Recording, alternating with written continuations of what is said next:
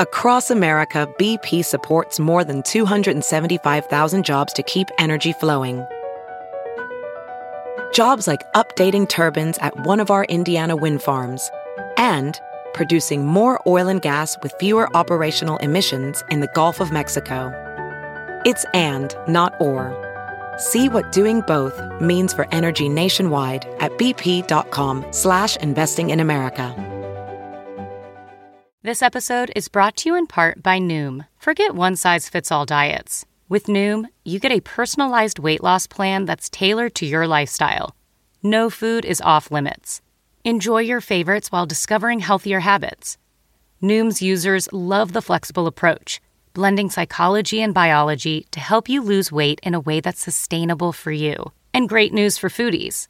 Noom just released the Noom Kitchen Cookbook with 100 delicious healthy recipes. Stay focused on what's important to you with Noom's psychology and biology based approach. Sign up for your trial today at Noom.com. That's N O O M.com. Grab your copy of the Noom Kitchen wherever books are sold.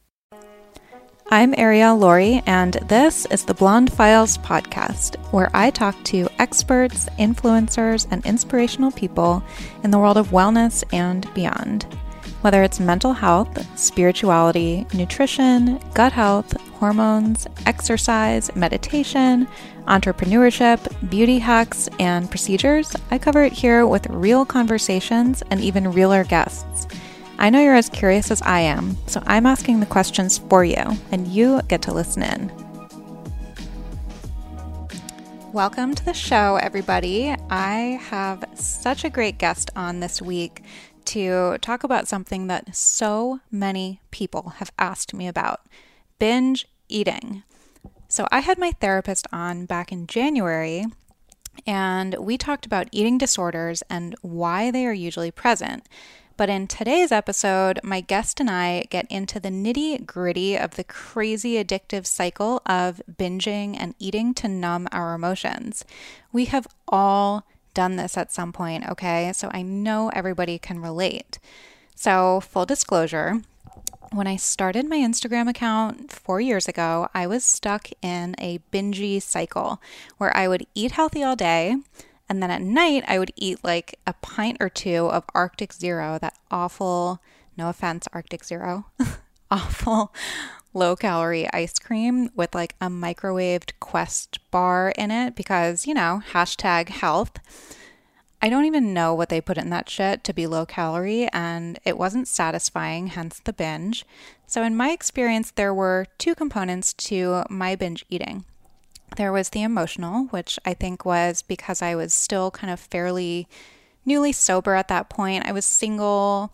I was just feeling a lot of feelings that I hadn't felt before because I was so used to numbing out with drugs and alcohol. And then there was the physical component. So, in my attempt to be healthy, I was eating things that weren't exactly nutritious, and at the same time, I had gut and hormone issues going on. So my hunger cues were all over the place. And if you want to hear about that more, you can track back to my episode with Dr. Will Cole. Um, but the most interesting thing that I got from this conversation today was just how similar binge eating is to addiction with the shame and the secrecy and the promises we make with ourselves, and then subsequently breaking our promises with ourselves. So, if this is something you struggle with, or if you're ever turning to food to numb out, you are going to love this episode.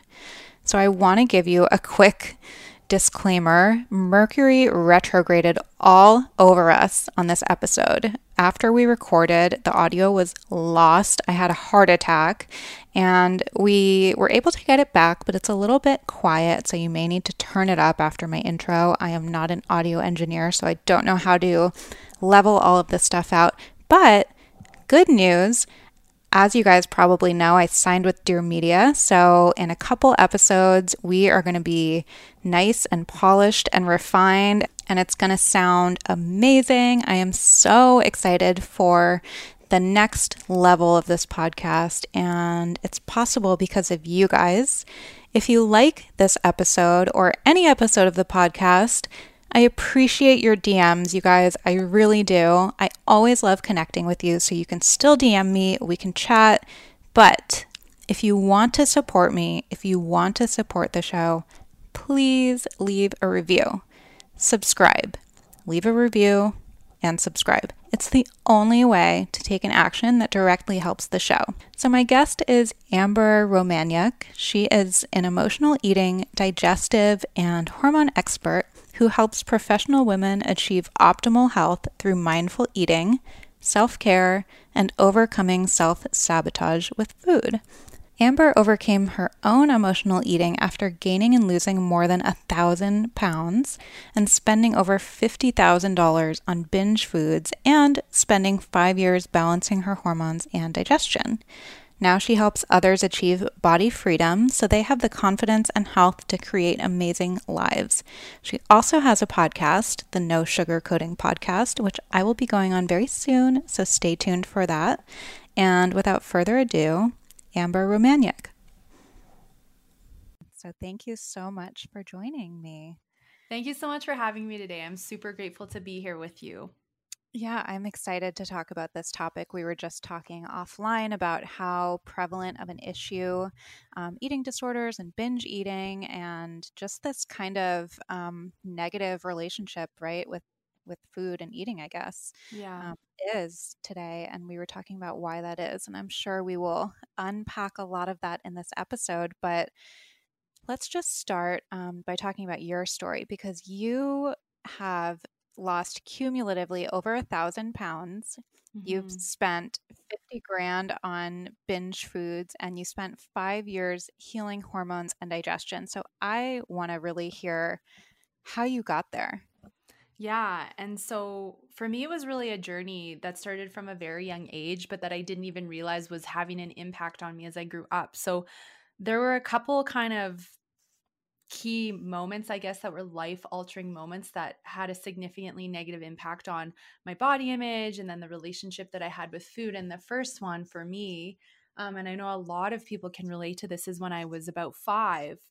It was my first day taking the school bus, and I got on the bus and the older boys called me ugly and fat and it was just it was such a shocking moment because i'm i'm standing there thinking like you don't know me how can you think that of me but because you're a stranger and you're thinking that of me it must be true and then it just made me very insecure i didn't want to be friends with boys because i didn't want to get hurt um but that you know i you always hear a lot of different stories of people being bullied and called names and it's just it's true it can really define us at such a young age um, mm. if we don't know how to brush it off or be confident that then you know you i just grew up in this space where i'm like well i guess i'm just always gonna kind of be in this place where i'm insecure and i kind of like am shy and just kind of stay behind the curtain.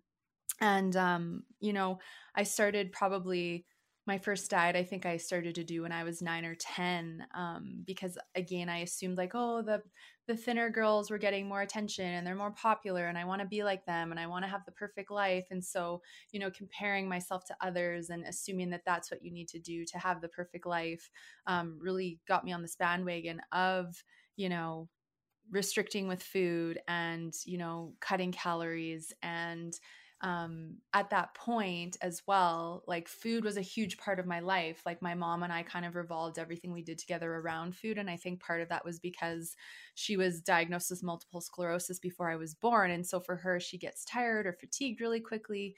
Um, it was hard to walk long distances. So you think of, you know, things girls do with their moms, like you go spend a day at the mall and go shopping or like go and, you know, out for lunch and you know walk down downtown and just hang out or like plant gardens or whatever because we had an acreage and it there was just things that we weren't able to do together so i feel like food was a compensation and so there was never any limitations on like quantities or what i couldn't couldn't have and so i just assumed i could kind of eat whatever i wanted whenever i wanted and had no idea at that point the way it could impact my health my digestion my mood my weight like all these different things that i just assumed well I guess I'm just always going to kind of struggle with my weight. Um, and so, you know, that really evolved into my teens. And again, I just like yo yo dieted a lot. Um, and then what really, you know, was kind of a, a moment of, of a huge shift was when I was in my early 20s. I believe I was 21. and a relationship had ended and I was just so hurt and I couldn't eat. Like I just it was so hard to even try to force myself to eat. And what I noticed through this is I started to lose weight quickly. And I assumed, oh, if I have the perfect body, like everything will be perfect and then my life will just be amazing. And so I kept restricting and I started over exercising. It was like two hours a day, seven days a week. And I, I, you know, lost the weight really quickly. And I had what I thought at the time was quote unquote the perfect body. Um, but I wasn't happier. Nothing was fulfilled. I was still very upset. And in fact, I found myself becoming even more critical of my body, like picking my body apart, like, oh, you reached this, you know, goal weight. Like maybe you should try to lose three or four more pounds. Like, oh, you should tone your arms more. Your stomach could be flatter, like your thigh gap could be bigger, and like all this stuff. And I was so arrogant about it. And then not only that, but I found my physical state of health started to decline. Like my energy levels were getting lower. My cycle disappeared. Um, so there's these things that were happening and it was just getting hard to maintain you know restricting and eating like a thousand calories a day and working out two hours a day um and I, I just want to yeah sorry i just want to touch on something that you said because this is something i wanted to ask you anyway and i think it's so important and especially for people to hear right out of the gate mm-hmm. that when you get the quote unquote perfect body because i got there too mm-hmm. it's not it's never enough no. Right. It's never enough. The goalpost is going to keep moving down the field and it's just never going to be enough. We're not going to be satisfied. And I think so many people have this notion that if they get the quote unquote perfect body, whatever that looks like for them, it's going to magically fix all these different things mm-hmm. in their mm-hmm. lives. And I think um, I know a lot of people who have what people would consider the perfect body and they're the most self-critical mm. the most unhappy and and dissatisfied people that i know mm-hmm. so i think that's really important sorry to interrupt oh yeah no and thank you for bringing that up because what's one of the most valuable things that I learned out of that? And you're right, it was like striving for that next goal post because it never was enough. And, you know, what is below that, you know, unhappiness with achieving the perfect body is when you don't feel good enough, you have a void. You are you have your own insecurities. We all do, but there's this perfectionist mindset and there's this perfection that we're trying to attain, but perfection does not exist in this world. And so if we're trying to always strive for something that we're never going to reach, you know and and it is external instead of internal we will never fill that void and we will never truly be happy and i think that's one of the biggest things that really swip or flipped the switch and fueled my binge eating um, because once i felt like i couldn't really attain it and that my life didn't become perfect after i you know got to that certain weight I was just like, well, screw this. Like, I'm tired of starving. Like, I want to eat. And I specifically remember going to a barbecue and I brought a salad. I'm like, I'll just eat the salad. I'm not going to allow myself to have anything else.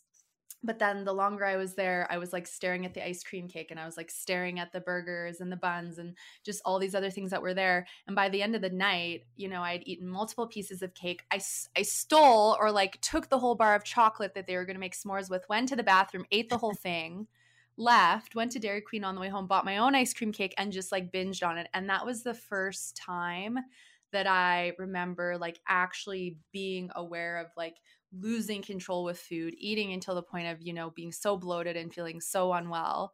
Um, and then having this panic of like, oh my God, I messed everything up. Now tomorrow I need to, you know, work out really hard. And that really fueled that vicious cycle. And so then, you know, in a period of five months or four months, I gained 50 pounds and I was at my heaviest and I was just so embarrassed and felt so shameful and unhappy and then I was like, oh, I should have been more happy when I was, you know, at the other end of the mm. scale because now I'm here and I took it for granted. Um, and it really that's what fueled the the real start of the awareness of the binge eating and and the emotional eating. Is I would just spend my days like buying food and eating it and watching a movie and numbing out. Mm-hmm. Um, and I think a huge part of that had to do with I didn't know how to cope with stress in a healthy way. I didn't love my body. I hated her. I was self loathing all the time, you know, picking my stomach apart. I wish I had a flat stomach. Um, my cravings were through the roof because I kept, you know, overeating all these fast foods and sugars and salts and, you know, baked goods and all this stuff. And I had now completely isolated myself from my world and I was just essentially revolving everything around food other than you know having to go to a job that I didn't really care for.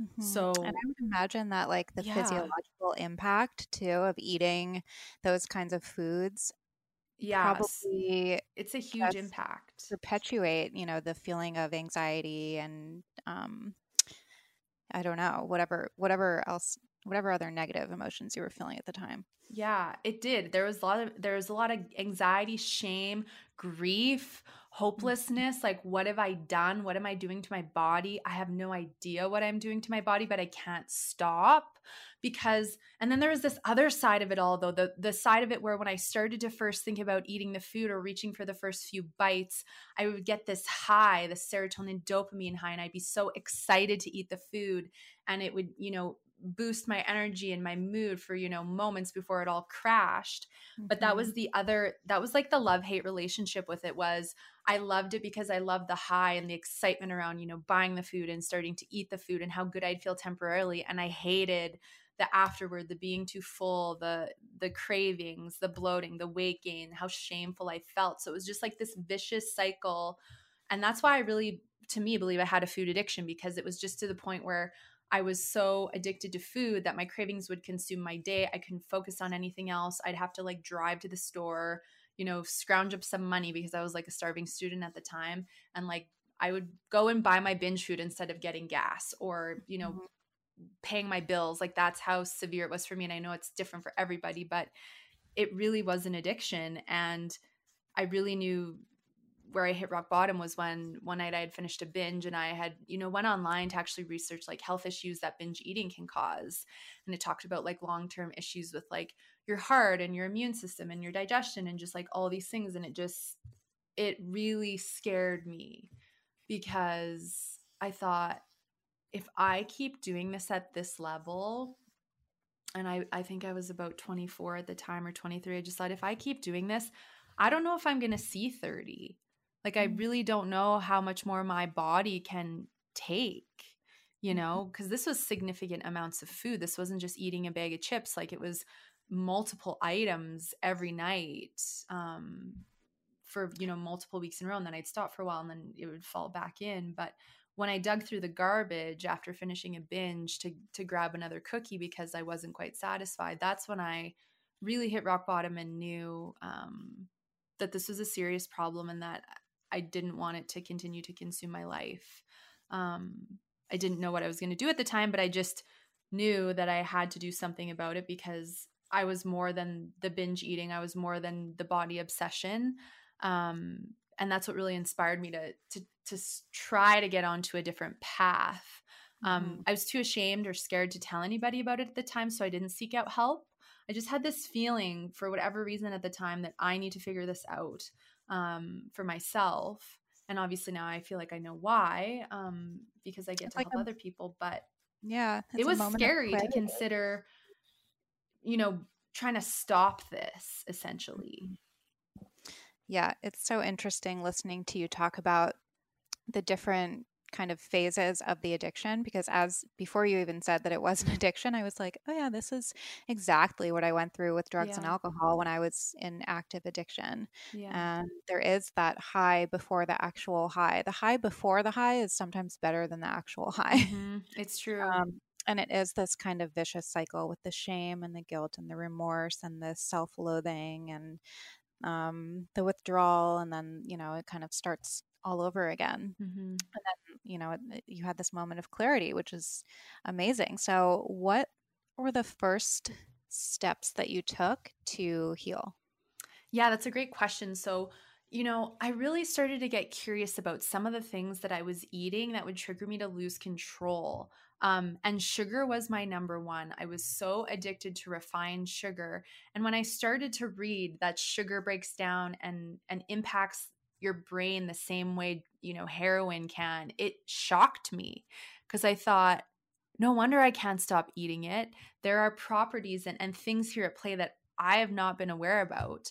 Um, and so when I started to learn about that and how it impacts your gut flora and that it's the primary food source for, you know, unhealthy bacteria and candida, and the more you feed that, the more it grows and makes you crave sugar. So I have these two like kind of this mindset, you know, self-sabotaging mindset going on and this like little you know candida monster going on in my large intestine that's just like fueling the cycle and then you know learning about gluten and how it was contributing to my bloating and that it also can excite the same parts of the brain as heroin and, and the casein and dairy and that i'm like addicted to all these foods that are essentially made in certain ways to almost make you be addicted to them or to really you know rely on them and so it started to fascinate me to learn about these things because it made me feel like there wasn't anything wrong with me um, and then I started to change the way that I was eating. And, you know, for me, I, I decided to go gluten and dairy free because I just felt a lot better without them. My mental clarity was better.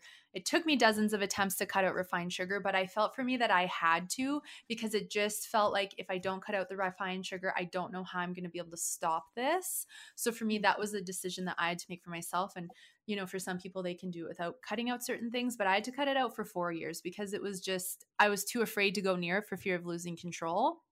Um, so food changes were important starting to understand how food was impacting my mood my my gut health um, and then the other part that was really important was starting to understand that i felt so uncomfortable feeling my feelings, that I didn't love myself, that I didn't know how to take care of myself or cope with stress, and that, you know, I had this body image obsession because I didn't love my body.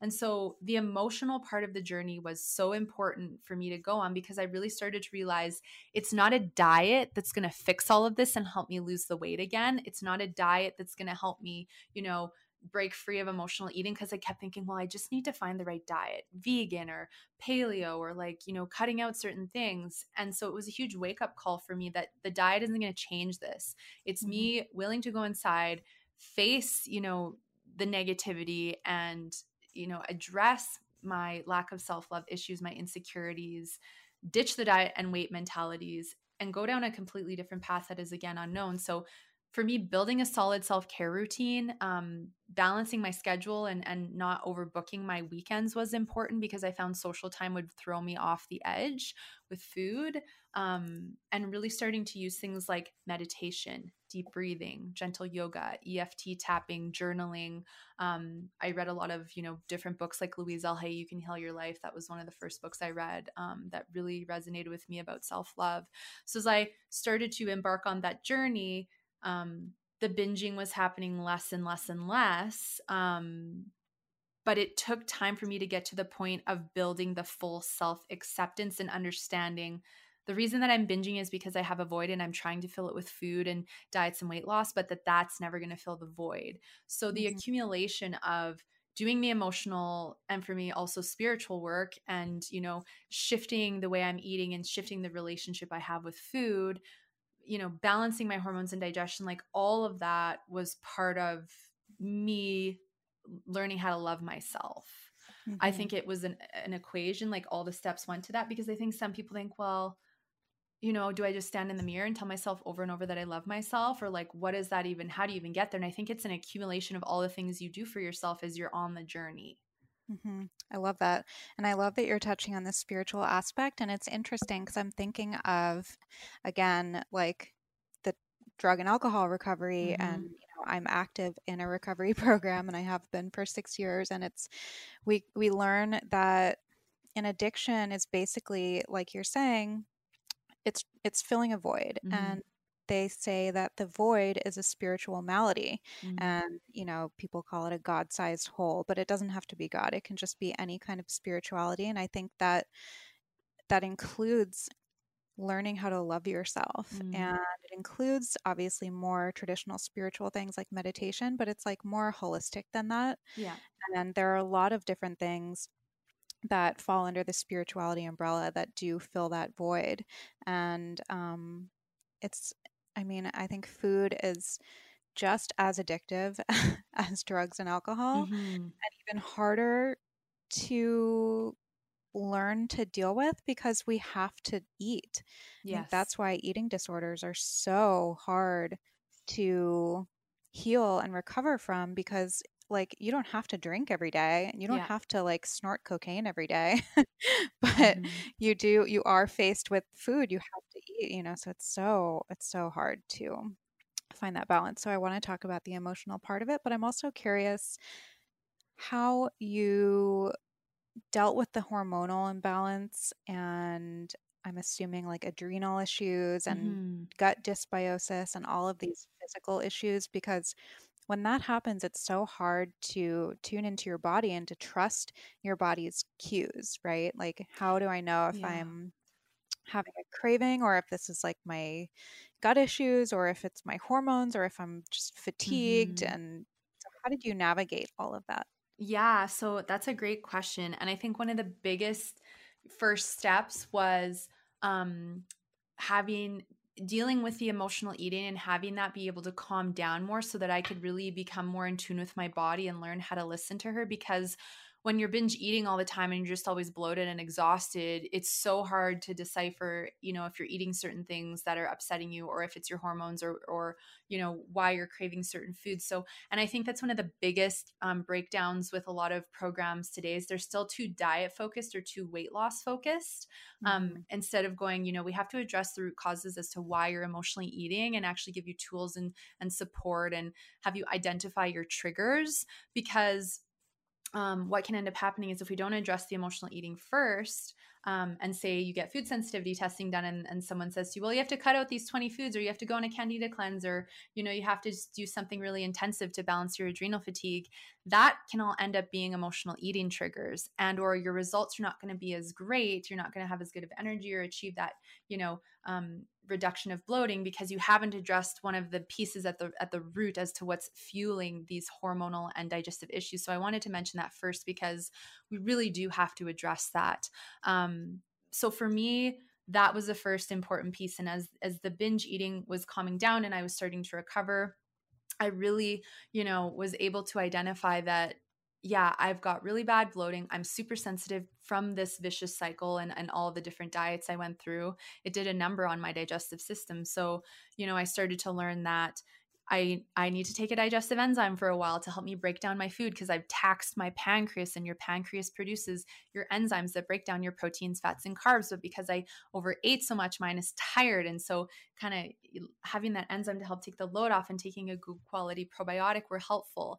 Um, regarding the candida or the dysbiosis, that was something that I had to wait a little while to deal with because a lot of the plans to to get rid of it felt very restrictive and i tried a couple times and it actually fueled the binge eating for me um, Mhm. so i actually learned how to figure out a way to balance my gut flora without having to go super restrictive um, because i just yeah every time i would try to get rid of it i would fail and go and eat all the sugar and it would just repopulate it um, Mhm. so one of the ways for me um, with the cravings that i started to identify is a lot of my cravings were either emotional or yeah they came from a physical symptom. So just for an example like sugar you know from a physical standpoint is often a sign of yeah gut flora imbalances blood sugar imbalances poor sleep um, as well it could potentially be that adrenal fatigue. Um, if you eat a lot of sugar chances are you crave more sugar easily. Um, and from an emotional standpoint this really hit hard for me but a big um, emotional sign of this is like where is the sweetness missing from your life and i feel like for me that was a massive reason why i Hmm. craved sugar because i again i was expecting to have this void filled externally and i was lacking going inside and creating the joy and happiness myself. And so when i started to navigate you know am i having this craving today because i'm feeling sad and i actually need to give myself you know do some kind of self-care or, or do something really fun? Or you know it, do i actually need sugar? Because what i really found is my cravings were refined and the more i healed my body i just stopped craving all that stuff altogether. Um, salt often we crave if we have adrenal imbalance if we have mineral imbalances if we're high stress crunchy foods is often in anger and frustration. Um, chocolate is magne- magnesium deficiencies and comfort. So the more i started to kind of read and research and then experiment on myself and like you know work on balancing my deficiencies um, and then deal with the hormones again the cravings just started to subside which is so amazing because they were so bad and so debilitating. Um, and then the hormone piece was huge. So um, through the binge eating my exercise routine and just like this whole vicious cycle I was in, my cortisol levels ended up getting to I think about 1600 and I I find I like my clients to be around like 350 to 400. Um so it was significantly high. Um my thyroid was low, my estrogen was 10 times higher than it was supposed to be, my progesterone was too low. So I had a very imbalanced hormone picture and again this was at, at about age 22 so um, for me taking time to just quit the gym and stop all the self-sabotaging exercise really focus on self-care resting you know walking yoga infrared sauna just things that were what my body needed and what my hormones needed really helped that to regulate and you know again keeping the emotional eating at bay, managing it, and breaking free of it was super important for me to also balance my hormones because what I realized when I really started to love myself is I don't need to do a certain diet or exercise a certain way to look a certain way. I just want to be healthy. And I'm so grateful that I've been gifted a second chance because I wasn't sure if my body would come back from all of the torture that I put it through, and it did. So I really felt committed to ditch the diets and everything that was just keeping me stuck because it, it all does. It just keeps you distracted and it keeps you stuck from actually healing. Mm-hmm. So the mm-hmm. hormone piece was super important because as I balanced those, the, again, like I said earlier, the cravings went away and my gut health got so much better too. Mm-hmm. It's really amazing that your body bounced back the way it did after everything that you put it through. And, you know, I can relate a lot. Um, I think we all tend to be really hard on ourselves and mm-hmm. we feel like if we eat, we have to go punish ourselves afterwards to undo whatever we just did. Mm-hmm. And um, I love that you focused more on like nourishing things for your body. So, like um, walking and yoga. And did you say LED light or infrared? Um, infrared sauna, yeah. And so you know, I found that was just so good for my liver and like just gentle detoxification, right? Mm-hmm. Instead of going on some hardcore cleanse and then making myself get sick because it was just too much for my body, right? So I yeah, I, so many people write me and and say that their bodies are in this state of, you know, disarray and they they're scared to slow down. They're scared yeah. to stop counting calories and counting macros or whatever. And they're scared to stop doing high intensity interval training and cardio. You know, it's like mm-hmm. this, this, fear that um, our weight is going to catch us. yeah, it's so true. And I think the dieting becomes almost like an addiction as well. And I feel like the exercise, this whole routine that we get caught up in with res- restriction and burning calories in itself becomes an addiction because you know when someone hops on a new diet or new workout plan they get that serotonin high they're like oh this is new this might be the thing that's going to work and they get so right. excited and forget about all the other other things that didn't work and then when that doesn't work there's still that underlying fear of losing control with your weight and your body and the the irony of it is I so went through that when I was I wasn't binge eating anymore and I was working on my hormone issues and I had this limiting belief which was I need to exercise to lose weight or maintain my weight but I was gaining weight like crazy and I was not binge eating.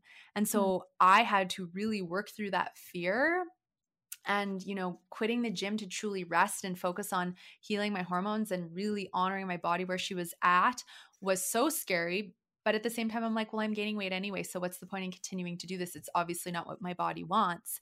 And as soon as i started to rest and really surrendered and focused on truly nurturing my body and giving her what she needed it's like any excess protection that i had started to put on it just fell off. Like I rested, I slept, I just hydrated and nourished my body. I, I treated my body in a kind way and it shifted and it blew my mind because we just get so programmed to think the only way is, you know, only eating a certain amount of calories and then doing really intense exercise. And I think that that mentality is so archaic now because it's about so much more than that.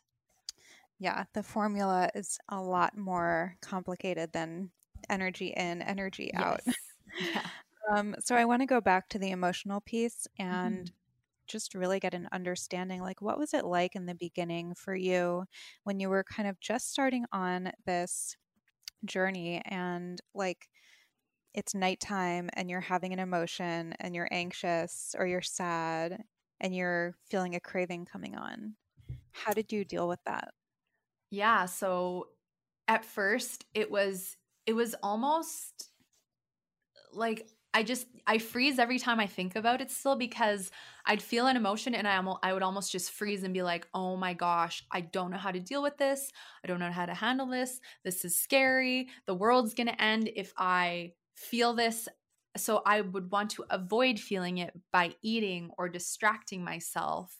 Um, and in the beginning, it was very difficult to um, step away from the urges and the cravings. And so I'd often go to the store and, and get the food. But when I started to understand that I had trouble feeling my feelings and, you know, taking responsibility for my stuff and working on it, I started to breathe and just sit there and go, Amber, it's okay for you to feel this fear or this worry. It's safe. It's okay. The world is not going to end if you sit and feel this. And then I sat there and kind of like looked over my shoulder. I'm like, oh, nothing bad is happening. Okay, maybe I can feel this whilst it's still uncomfortable to feel.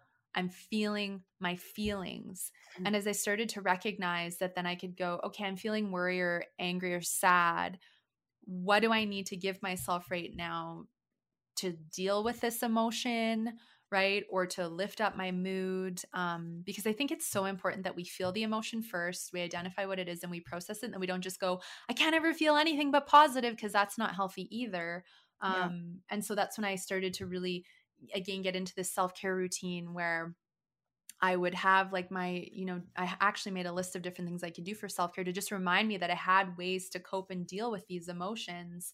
Um, and even just continually saying to myself in just a kind voice of like it's safe for you to feel like this is okay you can do this you can feel this it helped me feel like i, I wasn't alone and that i had like kind of i had my back i had my own back um and so that really started to help with um you know recognizing that I was emotional, that I was triggered to emotionally eat, and then step away from the food. And the other important piece of this was I started to ask myself, okay, you're craving something because you're feeling this way. Is this physical hunger? Do you actually need to eat? Or is this emotional? Because nine times out of 10, it was emotional. And so once I knew that, and then I also actually didn't need any physical nourishment, it also made me go okay now it's time to you know use my self-care tools to help me deal with this um, mm-hmm. because it just was getting to the point where going to food you know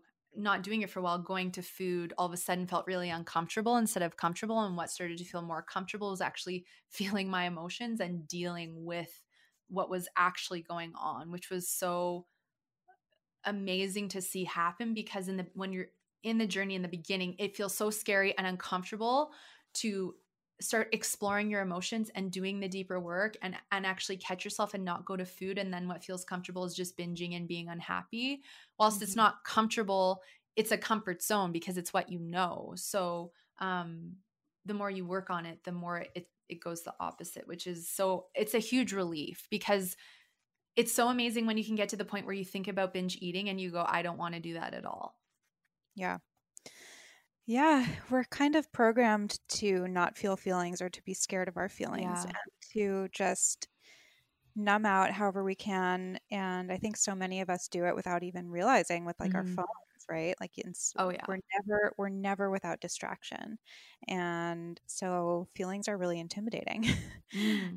and um, I love that you you just feel your feelings well, and I think like, it's so important. And if, yeah. Eh, and I, you know, I really believe from like a, everything is connected. Like I really believe from a, a, physical, emotional, mental, energetic, spiritual standpoint, everything is connected. And if we're suppressing everything all the time, whether we're not allowing ourselves to feel, we're distracting, we're overbooking our schedules, or we're eating, drinking, whatever it is, I really believe that at some point, if we do not address and, you know, allow those emotions out, that they have a negative impact on our physical state of health and that they manifest into potentially like physical symptoms and physical illness. And so I really also believe it's important for us to feel and express or learn how to so that we can prevent that from happening. Um, if you believe in that, that's something that I really you know, when I read Louise L. Hay, I was like, holy, this is legit. Like, I totally feel like if I, you know, let my anger go too far or if I have fear, like I get a UTI. But if I can manage my emotions, I don't get one. Right. So, truly 1000% believe in that. Yeah. I, I always joke with my therapist about like how unfortunately sensitive my body is that I can't get away with having any like mm-hmm. unresolved feelings or like not communicating certain things. In the past, I would just drink and drug everything away. Yeah. And my first example of that was when I was about a year sober. I'd been in a relationship for like three years, mm-hmm. and the relationship wasn't working anymore. But I had never dealt with a breakup sober. I was terribly mm-hmm. afraid of feeling those feelings, and I didn't know how to like gracefully exit a relationship. Mm-hmm. And so I was, you know, talking about it in therapy, and we were kind of like, well, maybe like you just kind of let things be right now. Like things will work themselves out, and when it, you know, I'll figure it out. Mm-hmm. Um, at that same time, though, I started having gnarly gut issues, mm. gnarly period issues. The gut issues were the worst, though. I mean, that's when all of my issues started, and um, we couldn't figure out what it was and i was going to doctor after doctor and then mm-hmm. finally when that relationship ended i got better yeah so that was my first experience with that and ever since then i i am a big believer in that and like trapped trauma yeah unresolved traumas and and past issues and current issues mm-hmm. definitely manifest and we've got to deal with them we do 100% um, and I think that's why building awareness and learning how to listen to your body are so important because I was the same way. And I'm still to this day, I'm, I'm very sensitive in different ways. And it's often only different emotional scenarios that will give me a physical symptom now. So, mm you know having that awareness and then having different tools and and means to cope with it and deal with it it just helps you feel so much more confident and at ease with your body and that there isn't something wrong or like that you don't have the power to change it because i think that's one of the most amazing things that you learn when you embark on a healing journey is like you are such a powerful being so full of love and all these amazing things and you just have to, it's that we have to take the time to stop looking outside of ourselves and go inside to discover all these amazing gifts and things about ourselves mm-hmm. okay so i want to do a q&a segment because we got so many questions mm-hmm. okay so let's start with is binge eating a lifelong illness mm, that's a great question i don't believe so um, because I don't like labeling things as permanent. Um, and I feel like, you know, labeling it as an illness almost makes it seem permanent. I mm-hmm. really believe that it is possible for anyone to overcome it if they're willing to, you know, do the work, do their own life's work, you know. If you've been struggling with this for a long time, I would encourage you to get support with it. Um, I think one of the only reasons that I didn't really seek out support with it was because I was embarrassed and because there was just something within me going you've got to figure this out and and it, obviously it ended up being because now I support women with it too but um, I think you know connecting with someone that really resonates for you and you feel safe opening up to and and that can give you that support um, emotionally physically and help you gain the freedom like it is so possible but we have to be willing to do our work. Um, and we have to be willing to take a different approach other than diets and exercise and, and weight focus. Um, and I also think that it's important for us to take the time that we need to take for the journey and not rush it because it takes a different amount of time for everybody. Um, and when we allow ourselves the time we need, we're far more likely to get there than if we keep rushing, pushing, and quick fixing and then giving up because it's not working. Um, I feel like you'll always be on like a, a healing journey or like a growth journey. Like I'm always, you know, building a deeper relationship with myself and and you know working through other emotions and other things now. Um, but you get to this place where you have a confidence where you just know that it's not going to come back um, because you feel so much better. You have the tools and the awareness, and you fill the void. And truly, I, I do believe once you fill the void and you love and respect yourself, you don't want to disrespect yourself in any way. Mm-hmm. Yeah, and we will talk about this in a little bit, but you coach people through this. Yeah. So there are resources. You also have a podcast mm-hmm. and a website that I've spent a lot of time oh, on. Oh, good. and so, so there are resources, and I totally agree with what you're saying. Um, it's like the willingness and and i'm speaking more to like my own addiction issues but i'm assuming they apply to this just mm-hmm. being being being willing to be open with somebody and be willing to mm-hmm. try a different way because we want to have control and do things our way and in these situations when our way keeps leading us to kind of heartache you know we've got to be willing to try something different mm-hmm. and maybe accept that we don't know what the the right way is Yeah, I love I love that and I I couldn't agree more. Um and one of the most common things I hear from women who reach out to me is I've tried every diet, but none of them work. I have a good knowledge of nutrition, but it's just that I can't seem to be consistent. I can't stay on the wagon. Um, mm. And while food is one part, it's actually a much more minimal part than the the mindset, the emotions, the patterns, right? Because it's our emotions and the way that we feel about ourselves that's then motivating our actions. Mm-hmm. So, if we're coming from this place of lack of self worth and not feeling good enough, and insecurity, and fear, and worry, and panic about losing control with our bodies, we're going to be driven in an unhealthy way to do unhealthy things. But if we can shift that and go, you know what? Yeah, maybe I want to take a different approach. I'm vulnerable, but I'm open and I'm going to find my courage and I have hope and I'm, I'm going to build this confidence. You're far more likely to step towards things that are going to really help you heal and and feel whole and complete and feel good enough. Mm-hmm. Yeah, I love that. Okay. Um, oh, I have some good ones here. How about um, how how to not eat emotions after a breakup? Mm, that's a great question.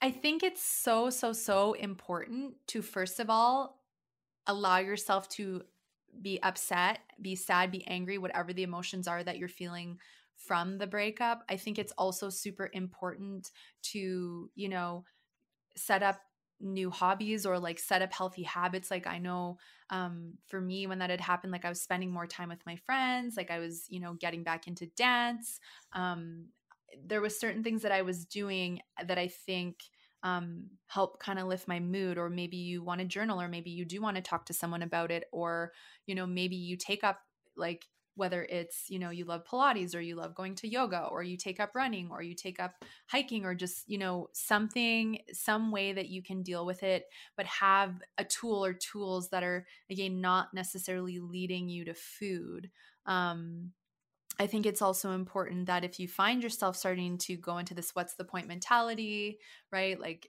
you know, some people when they go through breakup like it just really sucks and you think my my world is over, like that's it. Like it didn't work out and i think it's to um, you know try to be as kind to yourself as you can um, and catch like negative self-talk like if you're picking your body apart or if you're being hard on yourself just start catching that and going you know what? It's so true everything happens for a reason and even though i'm hurting right now i can still be nice to myself i can still be kind to myself um, I love gratitude journaling for things like that. So, writing down five things you're grateful for, or five things you're grateful that your body does for you, um, five traits you love about yourself. Because I think, you know, we can go through grief or hurt or be upset, but I think it's so important to also acknowledge the good things going on for us or around us because there are things if we take time to to look for them um but if we just constantly are focus, focusing on the hurt and what's happened you know, people say, well, there's nothing good, but it's like take some time and really think about it, write about it, breathe, yeah. visualize it. Yeah, there's always good somewhere. Mm-hmm. Sometimes we just really have to look hard. Yeah. Um, okay. How how can somebody stop mid binge? That's another good question. So, um I think again, you know, even if you started to binge, to ask yourself like am i doing this because i'm actually physically hungry and i i you know went too far through the day without eating? Or is this emotional hunger? Because physical hunger is really like your stomach growling you might feel a bit tired you get that appetite signal the hunger signal um, and so sometimes you know if we go too long without eating we can end up overeating and eat really quickly. So if it's like you know what? I recognize that i went too long without eating I'm going to breathe. I'm going to slow down. I'm going to sit down at the kitchen table and I'm going to eat this slowly and just tune in and see when I'm full. Like that would be a way to address it in a physical way. But if it is emotional, which it usually is, it's to go, you know what? I recognize that I've already started to do this, but I don't have to continue. So, you know, how do I want to segue out of the binging right now? And I find the most important thing is to put down the food, get out of the kitchen or whatever room you're in that has the food or feels vulnerable. So if you're at a party, like can you you go to the bathroom or go into a different room or get outside to remove yourself from what is tem- tempting you um, and to kind of go, okay, well, if I didn't need the food, what do I need right now? What do I need to, you know, calm this craving down? Do I need to make a cup of tea? Do I need hydration? Do I need to get out for a walk? Do I want to write about this? Um, I, I do think that the more we can step away from the temptation and use some other way to cope or to help shift us out of it, that you realize, wow, I can actually stop. I don't need to keep going. Um, I think it's also important to work on the all or nothing mindset. I really believe that a lot of, you know, women especially start to go, well, I've already messed up, so I might as well just completely like throw in the towel today and just binge and eat whatever I want. Um, and that all or nothing mindset can be really destructive because you you essentially think I'm either 100% in on my diet or I'm completely off. Um, mm-hmm. so addressing the all or nothing mindset and going all or nothing is very extreme on both ends. It, it doesn't work. So what is a balance? What does it meet me in the middle? Okay, so I I already ate through you know a few cookies or some chips or whatever it was. That doesn't mean I need to keep going and, and get to the point where I'm so uncomfortably full. So so what is something nice that I can do for myself now? Right. So is it you're bloated and so you make a ginger tea. Do you need water? You know do you do some form of self-care? I just think it's so um, valuable that we can tell ourselves you're not too far gone. You didn't mess anything up. There's an opportunity for you to learn from this and to go and do something kind for yourself to kind of counteract what just happened. Mm-hmm. i had a ton of questions about how to avoid eating when stressed or bored and i feel like you can speak to this but a lot of those practices would apply to that as well. Yeah, for sure. Um, those practice those would really apply to most emotional eating triggers, but um, with stress, we need to understand the root causes as to why are you stressed. And a huge cause I see for most people is overbook schedule because a lot of people overbook their schedule um, because they like to be that overachiever and look look like they're always way too busy or it's the perfectionist thing or it's people pleasing um, or it's because i'm too scared to feel anything and i want to just distract my life so that i'm so busy i don't ever have to deal with this. Um, but what ends up happening is then we get stressed and we get overwhelmed and then we're triggered to binge. So it's so important we address the schedule and start to you know slot in some, you know, whether it's evening self care time, morning self care, put a five minute check in somewhere through the day for you to stop and just check in with yourself and see do you need water? Do you need a bathroom break? Do you need a snack? And how are you feeling emotionally? Because it's those small check ins and starting to build that awareness that's going to help prevent the binge eating um and often as i find even with my clients like as they unbook their schedules and bring in balance like they're not quitting their lives it's just that they're realizing to be in this state it's not serving their health in any way. Um, and then with boredom i think it's so important that we you know have different kinds of self-care. So make a list even if you have to and to remind yourself you have different options um, but then it's to also go you know is this boredom or do I just feel so uncomfortable with myself that I just can't sit here with myself and be silent? Because mm-hmm. so many people just they feel so nervous thinking about just being quiet and sitting with themselves and just connecting with themselves. Um, so I think you know dealing with the emotional aspect of this and the, and the insecurities and and you know it really helps us to feel safe in our bodies and me- mentally emotionally and physically um, and then you can just sit with yourself mm-hmm. and realize I don't need to suppress or numb with food. Um, and if it is boredom because there's nothing to do, then it's like, okay, well, maybe this is a great time to go for a walk, or maybe this is a great time to pull up my journal, or, you know, um, read a book, or again, like have your key list of five to 10 items of self care that you love to do. Go through that list, pick one, pick two, um, and get into them because it just helps you break the pattern. Mm-hmm. Okay, this is the big daddy of them all, the uh-huh. question that everybody has. How to how do I avoid nighttime snacking and binging? That's a great question and I feel like there you know there are different aspects of the answer but number 1 that this is the first thing so if your vulnerable time to snack or overeat or binge is the evening what you have to know is you've you've literally built a neural pathway or a pattern in your brain that lights up the same time every evening that's telling you it's time to go and snack it's time to go and binge. And it's just no different than showering like say your routine is you wake up and you take a shower that part of the brain lights up. So after you know a few weeks you have this pattern in your brain. And so what you have to kind of remember is you know even if you don't want to do it there is this literal chemical physical part of you that is pushing you in that direction. Then also on top of that if you've had a stressful day if you've missed a meal or a snack if you're tired right? Like multiple triggers can fuel this evening overeating. So that's where it's always great you know to recognize this pattern that's been created and that you can also undo the pattern and create a new one by shifting your evening. So it's like have your dinner you know i always encourage people to sit and eat mindfully without any distractions of tv phones computers etc and just sit and enjoy the the company of your family or your loved ones or your friends um, and if you're alone put on good music. But to eat mindfully because you're going to be more satiated and it's going to you know have a higher likelihood of preventing the overeating and then segue into some form of self-care. Again have that list of 5 to 10 things because that was a big thing for me. The evening was a vulnerable time but I found the more I would sit and really focus on enjoying my dinner and eating it slowly and mindfully, I felt more satiated. And then that part of my brain would light up and be like, go to the store, get the food, get the food. And I'd be like, nope, first I'm going to mm-hmm. try going into my room and meditating and just like closing the door. And I'm not going yet. And I found the more I did that, the pull to go and buy this food and binge was less strong and the pull to want to do the self-care because I knew that's what I really needed it really helped that neural pathway or that pattern in my brain dissolve and it really helped me build this new one. Um, so I think having you know things that you're doing in the evening for yourself to help you unwind de-stress cope with your stressors if you have to um, you know have good family connection time do something good for yourself I think that is so important because if we just, in essence, rush through dinner, we don't eat mindfully, and we're stressed and we're not addressing any of that from the day, well, guess what happens? You think about, you know, having to go to bed soon, and then you rebel, and then it's like, oh, I just need an escape. And food is just such an easy escape. And then the next thing you know, you're eating. So right. I think that's so important eh, to address the habit and to have some really good things for yourself to do in the evening. Mm-hmm. I love that.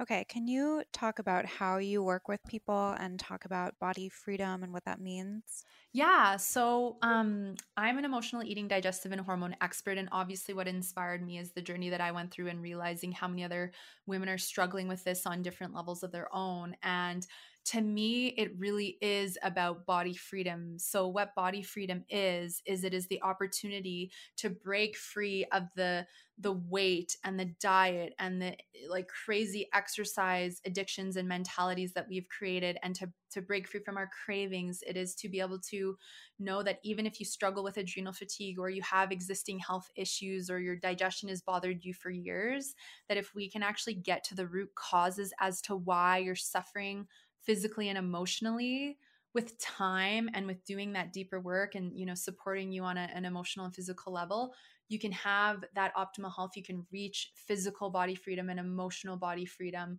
Um, and so to me that's really what it is is that you can have optimal physical health even with anything that's existing. And you can also have you know a really amazing healthy relationship with your body and food. The other part of the freedom is um, that you really have peace of mind when it comes to you know what you're eating you're free of the calorie counting and the diet mentalities um, and you know instead of fear worrying about losing control with food you're now in the space where you feel at peace with food in your body.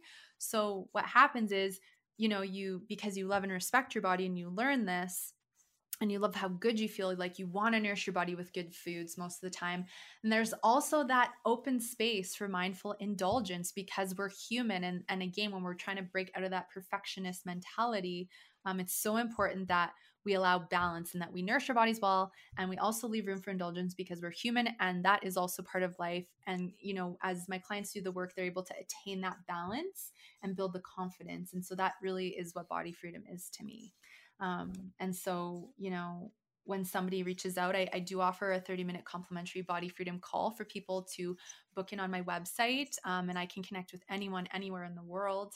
Um, but we talk about your health goals and struggles and, you know, what hasn't been working for you and, and, you know, why a different approach may be suited for you. Um, and then I talk to you how I work with my clients and provide information, of course, answer questions. But I find that's um, just, you know, a great way to connect with people. Um, but then yeah we work together very closely my programs uh, provide a very high level of support because you need it when you're vulnerable and when there's a mm-hmm. lot going on um, but you know for the women who do show up and and they do the work they they gain the freedom they're seeking and it's life change, changing for them and um it just makes me feel very grateful that i have the opportunity to support other women who are going through you know similar yet very different experiences than i did on my journey mm-hmm. yeah and like we were talking about before so many people struggle with this yeah. so such amazing work that you're doing and where can Thank everybody you. find you um, so you can find me on my website at amberapproved.ca. Um, you can also find me on Instagram, which is my name, Amber Romaniuk, R O M A N I U K. And I have my podcast called the No Sugar Coating Podcast. And I do talk a lot about, um, you know, the things that we talked about today more in depth and um, a lot of other different mindsets and habits as well. Um, so you can check that out on iTunes or any podcast app. Amazing. Thank you. Thank you so much for having me.